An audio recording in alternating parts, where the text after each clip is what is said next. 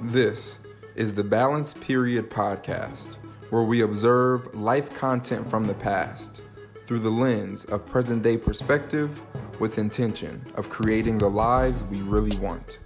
I'm your host, Recovery Ray. Let's learn and grow together. This episode will begin after a brief word from our sponsor.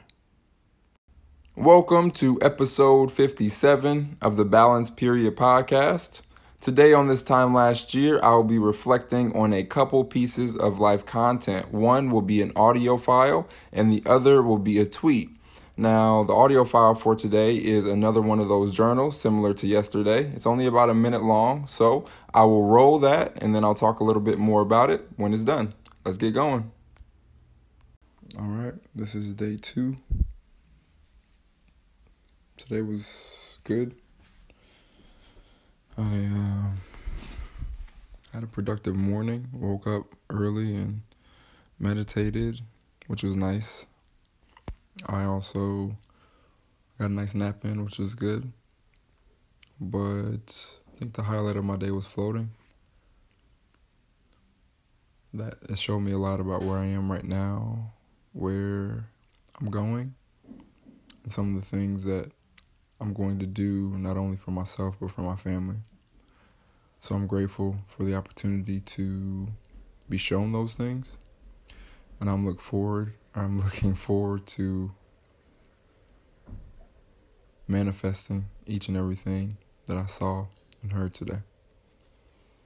So that's day two. It's an amazing week. All right. Now, the thing that stood out to me most about that journal recording was that I mentioned I floated and that it was the highlight of my day. Now, floating has been something that I have done continually as a tool. It's been a resource for me to help relieve stress, not only physically, but also mentally. If you don't know what floating is, you are in a tank. There's about 10 inches of water and it's filled with 900 pounds of Epsom salt. And as I mentioned before, it helps to relieve tension in the muscles. The, the magnesium from the salt helps to relax the muscles. And then the mental relaxation that we experience is the magnesium from the salt pulls the cortisol from our system, which is the stress hormone. So we're more relaxed, which is really cool. And I personally use floating as a way to detach, it's a way to separate myself from not only my body, but from what may be currently happening in any given moment. And it allows me to see my life or anything else that I want to from a different perspective. And in the case of this time last year, I mentioned my family. Uh, it was something that I was coming to terms with last year that the relationships that I had with my family members weren't necessarily where I wanted them to be. And I realized that the biggest thing that separated the relationship that I had and the relationship that I wanted was communication. And that not it wasn't that we I don't know, I can say we didn't communicate well because we didn't communicate often. Uh, so I thought about the relationships with my siblings, the relationships with my parents, and then anyone else in my family, my uncles, aunts, cousins, all that good stuff. So I'm grateful that that was something I was aware of and that I was using the tool of floating as a way to figure out different ways to communicate, figure out different ways to improve those relationships so I could create the relationships that I wanted. All right, time to move over to Twitter. Now, on this day last year, I made one tweet. The cool part is is that this is a tweet I chose to use as my pinned tweet on my account. If you're not familiar with Twitter, you're able to pin any tweet that you want, and when anyone visits your profile, it's the first tweet that they see. All right, so this tweet reads Take five deep breaths. You are here, you are alive, appreciate that. Now, in reading this tweet back, I mean, I'm grateful that I made it. I think about when I tweeted it, and I actually remember it was right after I got out of the float. So, this is one of the messages that I got while floating, which is pretty cool. I'm also able to see now just the simplicity of life through this tweet. And that being able to just take a moment, take a few deep breaths, be aware of the fact that I'm here, that I'm alive, and that just based on that, that's enough. Just based on that, I have everything that I need. And appreciating it ultimately. Appreciating the fact that I am here and knowing that as long as I still am here, as long as I still have breath in my lungs, I have the ability to create the life that I really want. And that's it. The final thought for today's episode is on communication.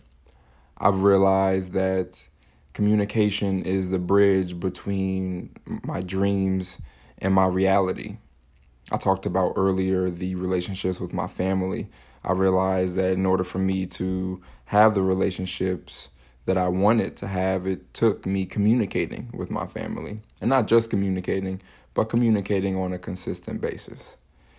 That not only goes for relationships, that goes for our goals and anything else that we ever want to get out of life. It takes communicating. Anything that we ever want starts in our minds. And in order for us to manifest it, we have to use the resources that we have.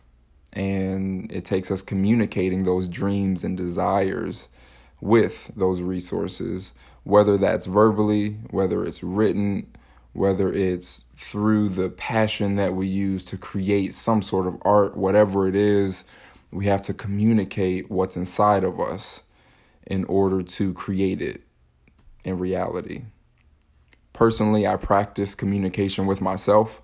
I realize that if I'm not able to effectively communicate with myself, there's no way that I'm going to be able to do that with anyone else. So I use journaling. I use this podcast. I use voice memos. And those are different ways that I found it beneficial for me to communicate with myself. I'm able to go back and read. I'm able to go back and listen and use what I see, uh, adjust it when I feel like I need to, so that I can more effectively create the reality that I want. If that's something that you feel like you want to add to your life, try some stuff. Try some different ways to communicate with yourself and then use use the value that you get from that to communicate with others. Now it doesn't have to be difficult. For me because I didn't know how to communicate, it appeared to be a lot harder than what it needed to be. So there are a vast array of resources online. Go to YouTube, just look up communication in general. Find different ways to do it and then practice it. The more reps you get with communicating, the better you'll be, and the more effectively you'll be able to create the reality you really want. And that is all the life content I have for you today. Remember, communication is a skill, and the better we are at it, the more effectively we'll be able to create the lives we really want. Thank you so much for taking time out of your day to give this a listen. I truly appreciate your time and attention. Any and all feedback is appreciated and welcomed. If you want to reach out to me, my handle on Instagram is at recovery.ray. Or if you want to reach out to me on Twitter, my handle is at mywordis underscore law. Until next time, enjoy the rest of your day. I appreciate you tuning in to another episode of the Balance Period podcast. I hope you were able to take something positive from what we talked about today and use it to become more self aware. This season, our goal will be to reach 100,000 households with the Balanced Period podcast. I am confident that with your help, we will be able to do that and more. All we need is for you to share. Share this podcast with someone whose life you feel this would add value to. One way you can do this is by sharing the content posted by at balance period on the three following platforms Facebook, Instagram, and Twitter. You can hashtag balance period in anything you post. Once again, I appreciate your time and remember be present, be accountable, and enjoy your life. Peace.